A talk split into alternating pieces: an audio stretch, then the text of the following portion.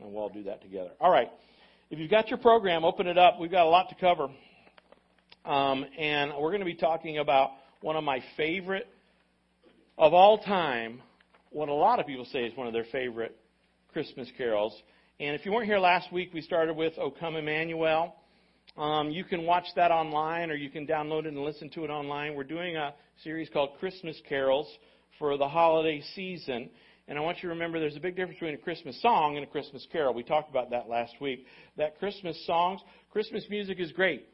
Um, we sing about Santa and trees, and we sing about um, reindeer and presents and decorations, and sometimes grandma getting run over, and uh, all of those kind of things. Those are good. There's nothing wrong with those. In fact, they often bring back some pretty um, warm memories from our childhood. There's nothing wrong with those. But remember that the original music of Christmas, the music that we call, call Christmas carols, they were written for more than just nostalgic and traditional reasons.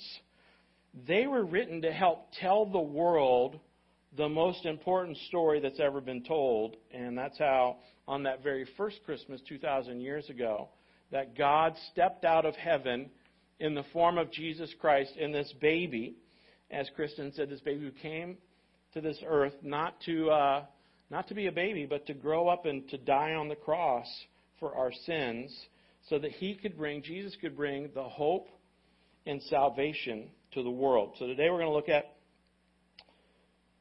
"O Holy Night," which often is on the top five of everybody's favorite hymn um, because we all like to hit those high notes that are way up there. Um, or maybe you went low like I did this morning. Um, I want to give you kind of the backstory um, because although a lot of people love O Holy Night, they don't know the uh, the backstory or the the story behind O Holy Night. O Holy Night was written in the mid 1800s, so while in France, over in Europe. So while we were fighting the Civil War, O Holy Night was being commissioned by a priest from a a local village parish wanted a poem for Christmas that year.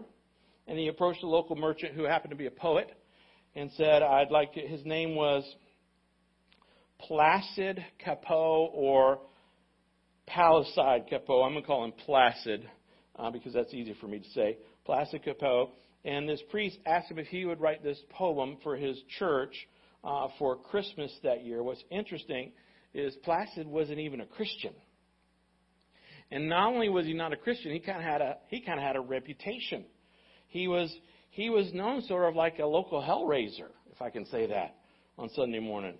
But he needed the money, so he said, "I'll write you a I'll write you a poem about this uh, Christmas story from Luke chapter 2. Um, and he did. He and he liked his own poem so much that he went to another local friend of his who was in town and asked him to put it to music. And his thought was, you know what, I'm to, they're already paying me for this poem, but I'm going to put this to music and give it to, to them as a, as a song. Maybe I get a big tip. Maybe I make some more money out of this in, in, the, in the transaction. So, O Holy Night was composed. Um, it was written, the music was given, it was given back to the church. The church loved it. They loved it so much that in the upcoming years, it started to spread all over France and then all over Europe. And everybody liked the song until the church leaders went back and looked at who composed this song anyway, kind of a thing. And when they found out that the person who wrote the song wasn't even a Christian and, um, and had kind of a, a sketchy, even a dark reputation, the church leaders tried to rein that back in. They tried to reel the, the song back in. Um, cancel culture has been around for a long time, hasn't it? But it was too late. O Holy Night was so widely popular that it spread throughout the world. A little historic note O Holy Night is the first song ever to be played over the radio. Can you imagine if we had never had songs played on the radio? Can you imagine what the 70s would have been like without songs or 80s? But this before MTV, radio was the only place you could hear songs, wasn't it? So, Oh Holy Night kicked all that off. Oh Lord. Um, on Christmas Eve of 1906, a Canadian inventor uh, played "O Holy Night" on his violin was the first song to ever be played over the airwaves, over the radio. And even today, it's been like over 160 years since it was written. It's still in a lot of people's top five, sometimes top three list the most popular Christmas carols that we sing. And it talks about that O Holy Night, that special night from 2,000 years ago. And we can only imagine what that night must have been like. I don't know about you, but for me, when I see all these nativity scenes in everybody's front yard or you see them in all these memes that come across your Facebook feed. The Nativity for me has always held this fascination. It just seems so peaceful. Do any of you have a nativity scene in your front yard? Just a couple of you? We have a weird one. We have an we have an inflatable nativity scene, a couple angels. But we also have baby Yoda, a Christmas tree, and a frost man. So don't walk by and think theologically it's all okay. Um, but we had one of our neighbors walk by yesterday, and she was like, "Well, Jesus, Mary, and Joseph." And I thought, "Yeah, she's kind of right. I, I don't, I don't think I can have a, a problem with that."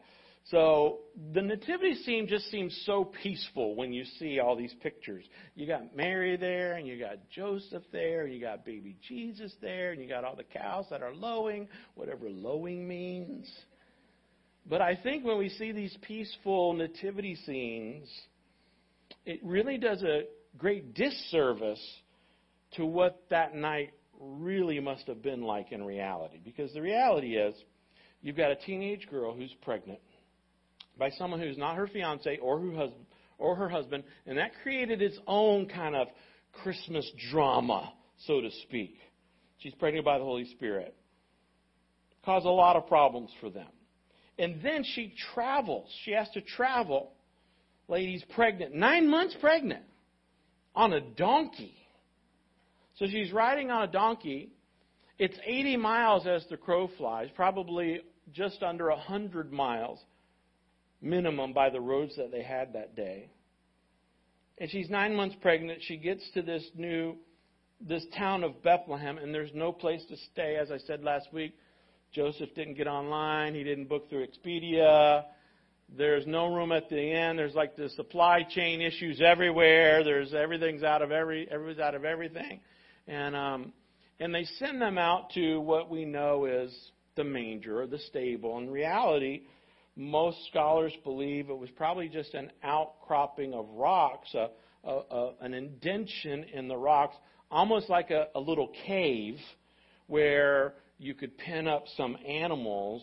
And this is where she was sent, they were sent to deliver their baby. It's like there's no room. We can stay in this sort of shelter, this this makeshift cave, and oh my goodness, the baby's coming now. My water just broke. And you can imagine that everything wasn't so nice and perfect. I mean, She's giving birth in probably the worst possible environment. It's dirty. It's not sterile, that's for sure. There was no epidural for Mary. And imagine that after a hundred mile donkey ride, all the chaos of giving birth in this, this dirty little cave, it certainly doesn't feel like an oh holy night moment that we sing about in this first in this Christmas carol. But in this O Holy Night carol, there's a, there's a phrase that I want us to focus on this morning. And it's really my hope that from now on, whenever you hear this song, by the way, we're going to be singing that song also on Christmas Eve. That when you hear this phrase that we're going to focus on, I hope that it kind of jumps out at you every time you sing this song from now on and gives it kind of this carol kind of a deeper meaning because it says, a thrill of hope. The weary world rejoices. And then it continues, and yonder breaks a new and glorious morn. You know, if there's two words that could probably accurately or most accurately describe our world today, I think it's these two words weary world. There are so many people that I meet, I run into, that I connect with on our prayer request page who are just overwhelmed and exhausted. And there's just so much anxiety in our society today, especially in, in our kids. Never seen more middle schoolers and even elementary school kids with anxiety like, like they have now. There's so many people who are struggling financially, even, even as we're supposedly sort of done with this pandemic or people who are dealing with sicknesses, or people who are having marriage problems, or relationships problems, or problems with their kids. Kids having problems with their parents. Ultimately, everybody's all stressed out. And it seems there's so many people who are fighting just to keep their heads above water financially, or emotionally, or relationally. And this is why I think that many people can relate to this small phrase in the middle of this carol, weary world because so many of us kind of kind of feel weary or we feel the effects of the weary world around us. But what I love about this song is that it also says right before that that there's a thrill of hope. In other words, in the midst of the chaos of this holy night, in the midst of the discouragement of the weary world around us, that there's still this thrill of hope that maybe, just maybe, for those who put their faith in God, for those who are looking for the Messiah for hundreds of years, or the Savior, for those who focus on Him, that, that, that things could be different. That there could be a thrill of hope that, the, that this weary world could rejoice in, and that everything would be better.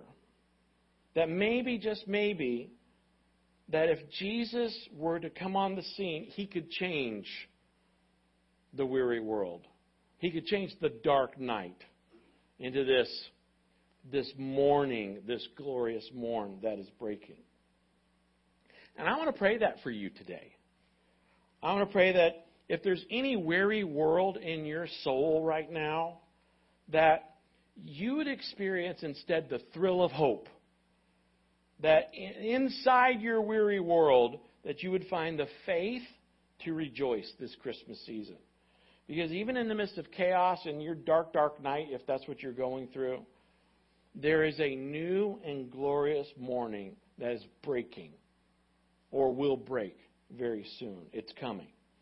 So today I want us to not just think about the Oh Holy Night, but I want us to really think about the next morning when the sun comes up and the Savior is on the scene. And like Josh sang in his song, the King is with us, Jesus is with us. That this new and glorious morning that has broken the dawn, and somehow everything is different because Jesus, Jesus changes everything. So let's focus on this phrase, a new and glorious morning. And and to do that, I want us to go back, back to the Old Testament. And I want to give you kind of a, a synopsis of the background to this. This happens back in, we know it's exactly 586 BC in the book of Lamentations. And the last prophet, or one of the last prophets, was Jeremiah. He wrote Jeremiah, and he also wrote Lamentations. Lamentations, to lament means to, to complain and to moan and to groan. And um, he writes in 586 BC some verses that tie into our O Holy Night song. But before that, let me just give you a little background. What happened significantly in 586 BC is the Babylonians conquered Israel and Jerusalem fell.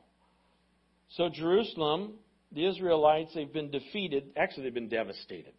In fact, the Babylonians come in and they wipe out so many people and they take captive anybody they deemed were like the, the cream of the crop. That's why we have the story of Daniel and Shadrach and Meshach and Abednego that we looked at a few summers ago when we looked at the Unshakable series. And Jeremiah is left in Jerusalem and they've they've taken so many, they've ripped people away from their homes, they've ripped people away from their country. His whole his whole nation has fallen, his homeland, so many people slaughtered. And Jeremiah is lamenting, that's why it's called Lamentations, which means he's complaining, he's hurting with everyone else and all the mourning that's going on. And in chapter 3, in the middle of a weary, weary world, in the middle of the darkest nights of the really the history of the Israelite nation, Jeremiah moves and focuses his attention on this moment of hope in the middle of all of the chaos that was happening around them. And I love this. Look at this verse from Lamentations 3, chapter 20 through 26, verses 20 through 26 of chapter 3. He says, I will never forget this awful time as I grieve over my loss. He's had tremendous loss. Remember, Jerusalem has fallen, the country's gone, the people he loved have been killed or taken into captivity. So he's gone through a tremendous national and personal loss. Dark, dark night. And in verse 21, middle of all of that chaos, in the middle of literally the rubble of a conquering force, he says in verse 21, Yet I still dare to hope when I remember this. He says, I'm going to hope. And there's something he remembers that gives him the hope. What is it that he remembers? Verse 22. When I remember this, the faithful love of the Lord never ends. His mercy, his mercies never cease. Great is his faithfulness. His mercies begin afresh each morning. I want you to underline that phrase. His mercies begin afresh each morning. That ties into our Christmas carol, O Holy Night, a new and glorious morning. And then verse 20 says, I say to myself, The Lord is my portion, therefore I will wait for him. The Lord is good to those who hope in him, to those who search for him. So circle the word hope and circle the word search. So it is good to wait quietly for salvation from the Lord. Now, right now, some of you watching, some of you attending, you're in the middle of a really dark night in your life. Maybe you feel beaten down by this weary world.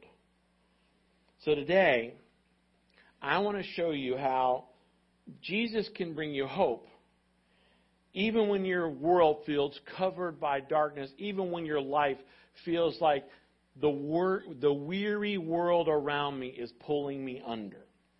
And I want us to give us four steps that in the midst of the darkness, if we take these four steps, if we do these four things, we can experience today, we can experience a new day of hope with Jesus. So if you'll jot just a couple of these down, I'm really going to have you write down four words. To experience a new day of hope with Jesus, number one, I remember, write down the word remember. I remember God's faithful love. I remember God's faithful love. You see, when we're in a dark spot, a dark place, or when we're in this weary world that's around us with everything that's going on, it's easy to feel hopeless it's easy to feel like there's no way out. There's no way we're going to get out of debt. There's no way we're going to get our marriage back on track. There's no way we're going to get through this medical crisis. Eh, and you're in the midst of a weary world. You're in the midst of a dark, dark time when you're thinking that way. And that's why remembering God's love is so powerful.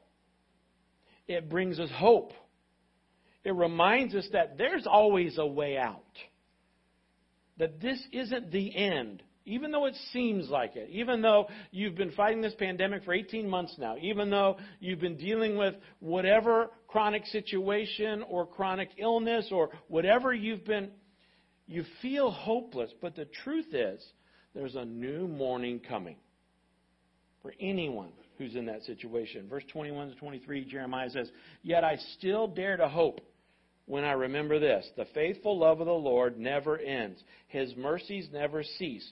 Great is His faithfulness, His mercies begin afresh each morning. What does he remember that gives him hope? Well, he remembers that God loves him. We talked about that in the Things I Learned About God series, just this last series in October. And he says, he remembers that God is faithful. Great is your faithfulness. He remembers that God's always going to be there and that God cares about him. And he remembers that God always does what God says he's going to do. Have I told you that there's like 6,000 promises in God's Word, and God always keeps his word. And he says, You know, I'm never going to forget that because I'm going to remember this. And I will have, because I remember, I will have hope when nobody else has hope. You see, you, you can have hope even if nobody in your family has hope. You can have hope if nobody in your company, your company is, they're hopeless, you can have hope in spite of what anybody else has or what anybody in your situation has. He says, I can have hope even when nobody else does. I'm going to have hope even though it's completely dark because I know that morning is coming. Because I remember that God's with me, and because God's with me, it always comes. Morning always comes. This is the first step for us to remember. The faithful love of the Lord never ends. Yes, it seems dark right now, maybe in your life. But the faithful love of the Lord never ends. The darkness can sometimes trick you. The enemy can sometimes lie to you. Tell you that it's going to last forever. It's never going to get any better. This marriage is getting worse. It's never going to get better. It's never going to improve. Your health, it's never, it's always been the same. Eh, and that it'll never end. And you can kind of believe that lie. Often we do. Well, you know what? You should push that aside because with God, we know that darkness never lasts, it never wins. With God, the morning always comes, the sun always rises. So right now, you might feel like you're in the middle of a weary world and it's dark, dark, dark, or you've lost something, or you've lost someone important to you, and maybe that feels like your whole world has fallen apart because somebody died, or because somebody walked out, or because somebody betrayed, or because somebody cheated, or cheated you out of something. The first thing you need to do is to just stop and remember, you know, I know that God is there because I've seen Him do it in other people's lives. I've seen Him do it in my life, those spiritual markers we always talk about. And I remember that God loves me, and I remember that He sees me through tough times. And I remember that He's going to do it again, and He can do it now. So no matter how dark the time, we've got to remember that Jesus, with Jesus, there's always a new morning. Just like Jeremiah said, I'm going to remember, even though I'm grieving the loss of so many people, I can have hope in the middle of darkness because I remember that God, who God is, and what God has done. And that gives me the hope I need to not give up, is what Jeremiah is saying. So when you feel trapped, or if you feel trapped right now, in the middle of your weary world, begin by remembering that God, His love never fails. It never ends. Remember His love and His faithfulness. The second thing to experience a new day of hope today in Jesus. I remember His faithful love. And then number two, I trust God to provide exactly what I need. And you could even write in parentheses, exactly when I need it. I trust God to provide exactly what I need, exactly when I need it. Notice I didn't say exactly what I want, right?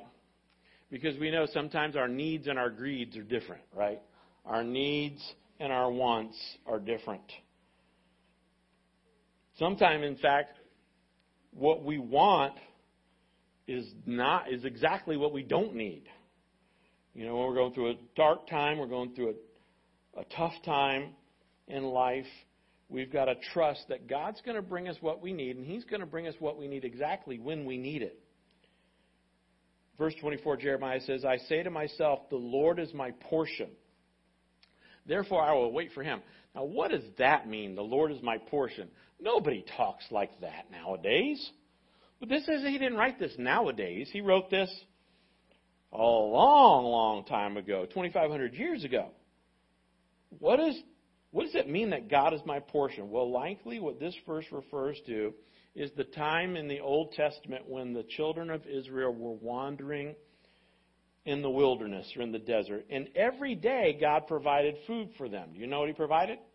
Manna. Manna from heaven. You'll hear that as a saying sometimes. It's not a saying, it was a fact. It's what happened to them that every day, six days a week, they would walk out in the morning and mysteriously there would be this food available for them. Only enough food for, for today. Except on except on Friday there was enough to go all the way through Saturday, the Sabbath.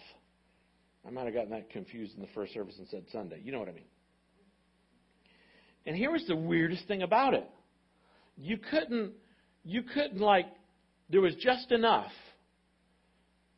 But you couldn't like store it up. If you tried to store it or you tried to hoard it, it would turn rancid, it would go bad, it would be full of maggots, it was just, it, except on Friday, you could store enough up for the next day. That had to blow their mind. They would be going, you know, how, how is this possible? Here's what God was trying to teach them God was trying to teach them to trust Him day by day, trust Him every single day. So every morning they got just enough for that day, and you couldn't um, you couldn't store it up, or it would go bad. And Jeremiah is saying, so I'm calling this to my mind, and I say to myself out loud, God is my daily portion.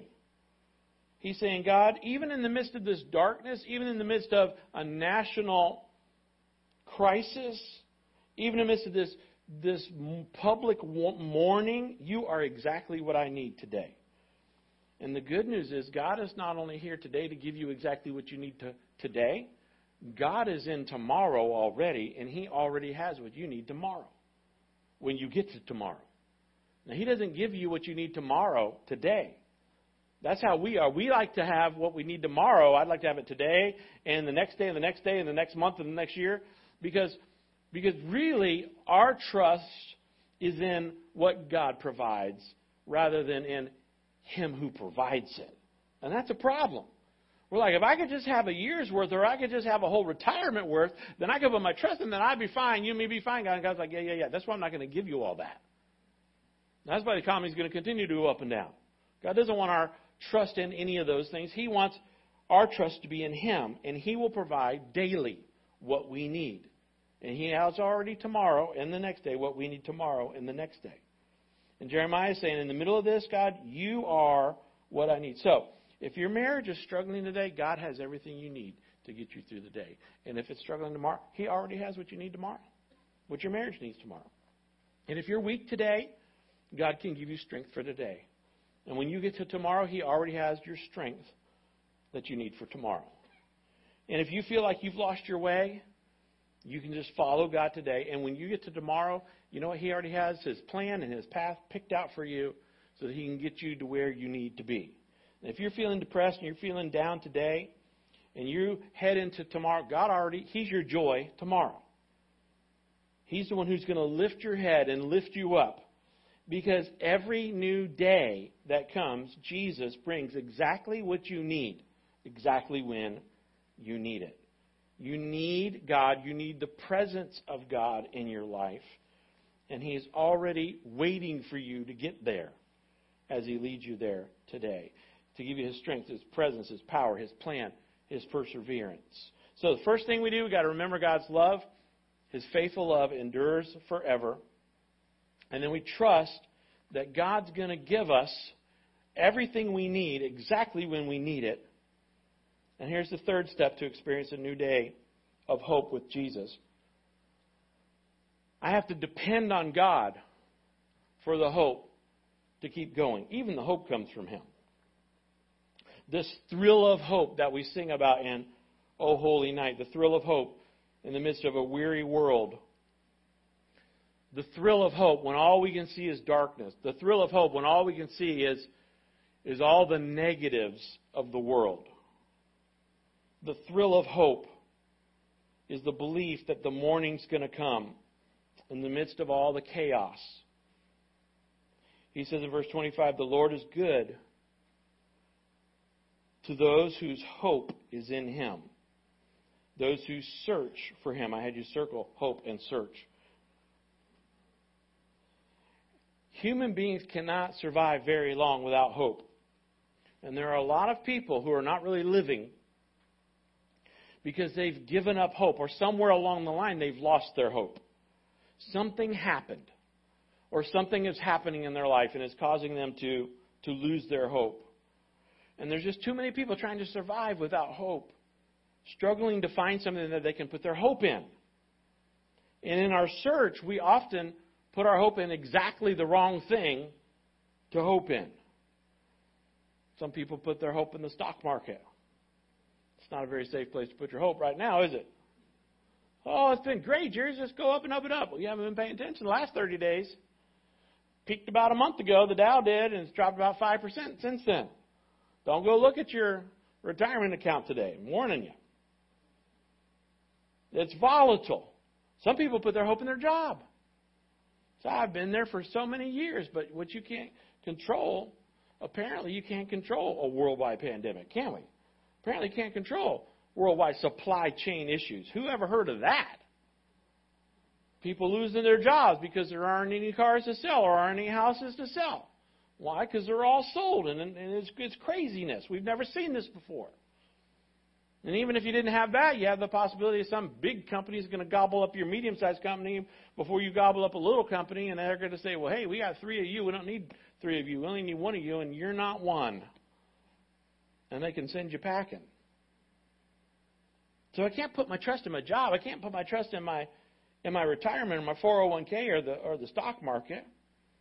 Whenever we put our hope in the wrong people or we put our hope in the wrong things, we end up weary and hopeless. And we begin to wonder if there's anything good. By the way, the more you listen to 24 hour cable news, the more weary the world becomes, doesn't it? There's always bad news, bad news America. Somebody's shooting some someone. There's another massacre this week. There was one last week. Evil is around us in this world all over. So Hebrews 10:23 says, "Let us hold tightly without wavering to the hope we affirm. For God can be trusted to keep his promise." And I love this picture because he says, "Let us hold tightly to the hope that God can be trusted." He's saying, "Listen, you got to grab hold of hope the hope that we have in Jesus, and don't let go. And everybody's like, Amen. Yeah, grab hold of Jesus, don't let go. But that's a challenge for us. Because we, as Christ followers, you know what we do a lot? We let go. We let go of our hope in Jesus, and we grab onto the fear, or we grab onto the worry, or we grab onto the doomsday from your Facebook feed or, or Twitter feed, or we gra- grab onto the, the nearest whatever the situation is, and we, we pick up anxiety, we pick up worry, we pick up the weary world around us, and it drags us down. And we let go of God's truth, and we hold on to the lies of the evil one that this night is going to last forever, that it's never going to get any better, that the world's going to hell in the handbasket, as they say, and that the morning's never going to come. But if Jesus is in your life, the morning always comes. I can't tell you how many people I've had conversations with, and when they lay their life out, you're just like, yeah, I can understand why you're so discouraged. I can understand why you just are hopeless. I can understand why you just want it all to end, all the pain to end. Because they've lost hope. They've given up hope. They've lost their career, they've lost their marriage, or they've lost a loved one, or they've got cancer, or they've got Alzheimer's, or they've got somebody who has Alzheimer's they're dealing with, or they've lost all their money, and they give up hope because they put their hope in something that wasn't reliable in the first place, something that could be taken away from them. And when it was gone, when it was all gone, they felt so hopeless, and they were so hopeless. And I say to them, I look at them and I tell them, I say, listen, I know it doesn't seem like it right now. I say this all the time. But if you would put your hope in Jesus Christ right now, if you could grab back a hold of Him, I know it seems like it's the middle of the night. But if you could just hold on to Jesus through this darkness, the sun, I feel like singing like Annie, the sun will come out tomorrow. You know, tomorrow, tomorrow. It, you know, the truth is, the sun will come out tomorrow. It comes from these verses, not Broadway. But it's the truth that the sun will rise tomorrow. Guaranteed. Why? Because for thousands of years the sun has come up every single day. And I know there's somebody here or listening in online that needs to hear this. Because right now you're going through the darkest of nights. in your marriage, in your life, in your health situation, in your relationship with your kids or your parents, in your finances. I mean, you're going through hell right now. You know, I had a pastor friend of mine that said, "You know what you, you know what you do when you're going through hell, right? Keep going. Don't stop. You got to keep on going because the morning is coming." So if you're in the middle of a of a deep dark world and it's you're believing that lie or believing that fear that some lie that someone's told you that the night's never going to end, don't lose hope. Don't give up. You're going to get, God's going to get you through this. One of the things I say as a pastor more than anything else, God's going to get you through this. Yeah, but what if she doesn't? What if he doesn't? What if they don't come back? What if it doesn't matter what anybody else does. God will get you through this if you'll put your hope in him. I've seen it thousands of times in the lives of real people in this church. Not just stories, but real people. Don't lose hope. Don't give up. Don't surrender. Don't give in to the hopelessness because the sun is going to come up. There's going to be a glorious morning waiting for you. God always brings a new morning. Yes, it's a weary world. But in spite of all the weariness, we can latch onto this thrill of hope and we can rejoice because with Jesus there's a new day coming. And remember this to experience the hope of with Jesus, if you're in the middle of this dark cloud, what you got to do? You got to you got to remember God's faithful love. You got to trust God that He's going to provide everything that you need when you need it, and you got to depend on God for the hope to keep on going. And finally, number four, if you'll fill this in, this is the hardest one, I'll admit. This is the most difficult one. I got to wait. I hate that part. I got to wait on God for the help I'm seeking. It's well known that I hate waiting. I'm not the most patient guy in the world. You probably hate waiting too. And this can be tough because sometimes we're like, well, Jesus, I'm holding on to you. God, I'm holding on. I'm holding on for dear life. What do I do next? Wait. Yeah, yeah, yeah, but what do I do? Well, I'm waiting. Wait. Heck yeah, but I'm not doing anything. I need to do something while I'm like, no. Waiting is doing enough. Waiting is a lot. Some of us have a hard time waiting. We don't wait very well. Sometimes there's nothing for us to do but to wait on God. Wait for the sun to come up. It will come up. But like Christmas for little kids, it seems like it's taken forever to get here, Pastor. Lamentations 3:26 So it is good to wait quietly for salvation from the Lord. Now there's some of you here today, there's some of you watching online, and the truth is you need salvation for your soul. Things are not going to get better for you until you you say yes to Jesus. You need to say yes to Jesus. You need to be saved and you need to be forgiven. The whole reason that the Savior came to this world 2,000 years ago is to save you from you. And before you leave today, or before you turn off your computer today, or your TV today, you need to find salvation for your soul and know that you're going to spend all of eternity in heaven with God as one of His children with all the rest of us. You need salvation for your soul. But there's some of you who are already Christ followers. You have a relationship with God. And you need salvation not for your soul. You need salvation today from your dark, dark night. You need salvation from the weary world who's pulling you under. You need to be saved from the difficult situation that you're in.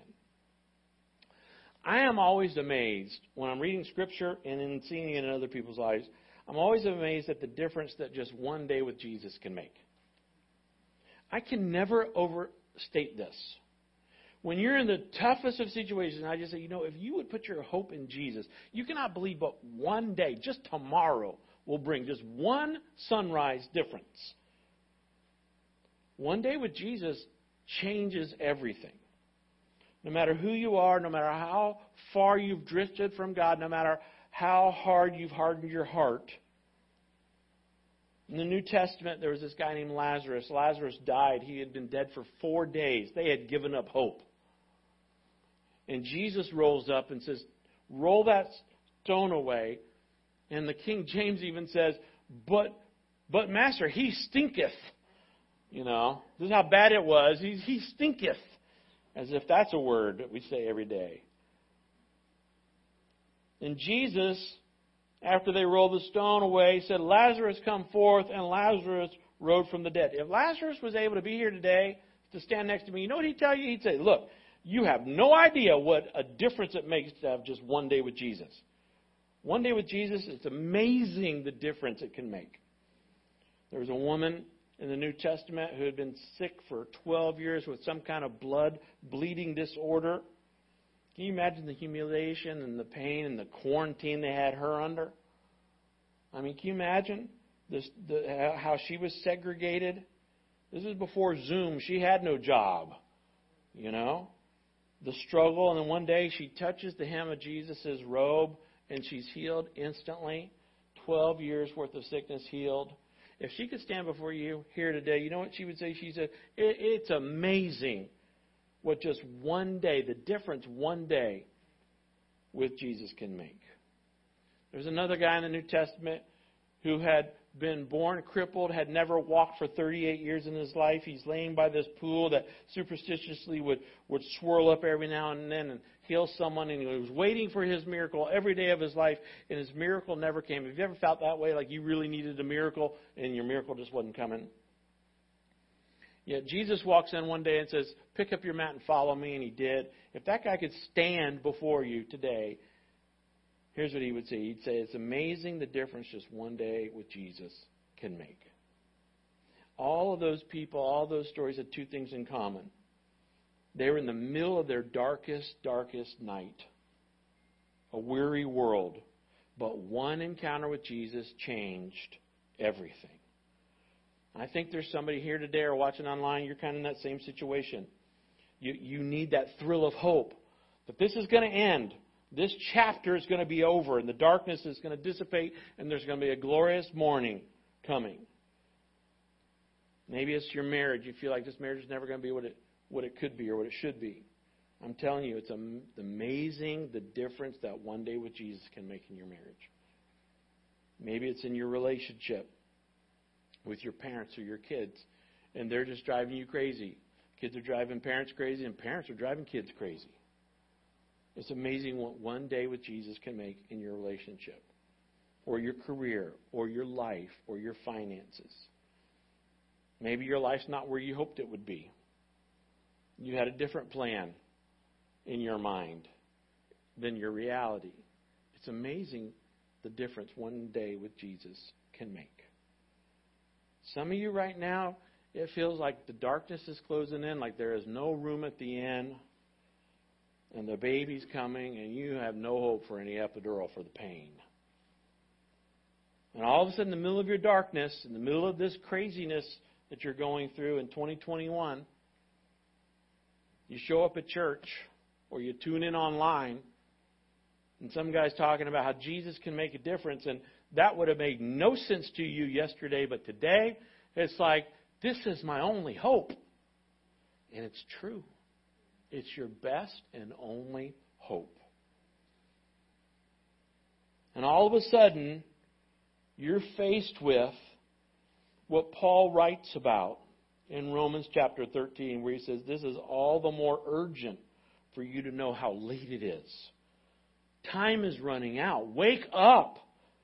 For our salvation is nearer now than when we first believed. The night is almost gone, and the day of salvation will soon be here.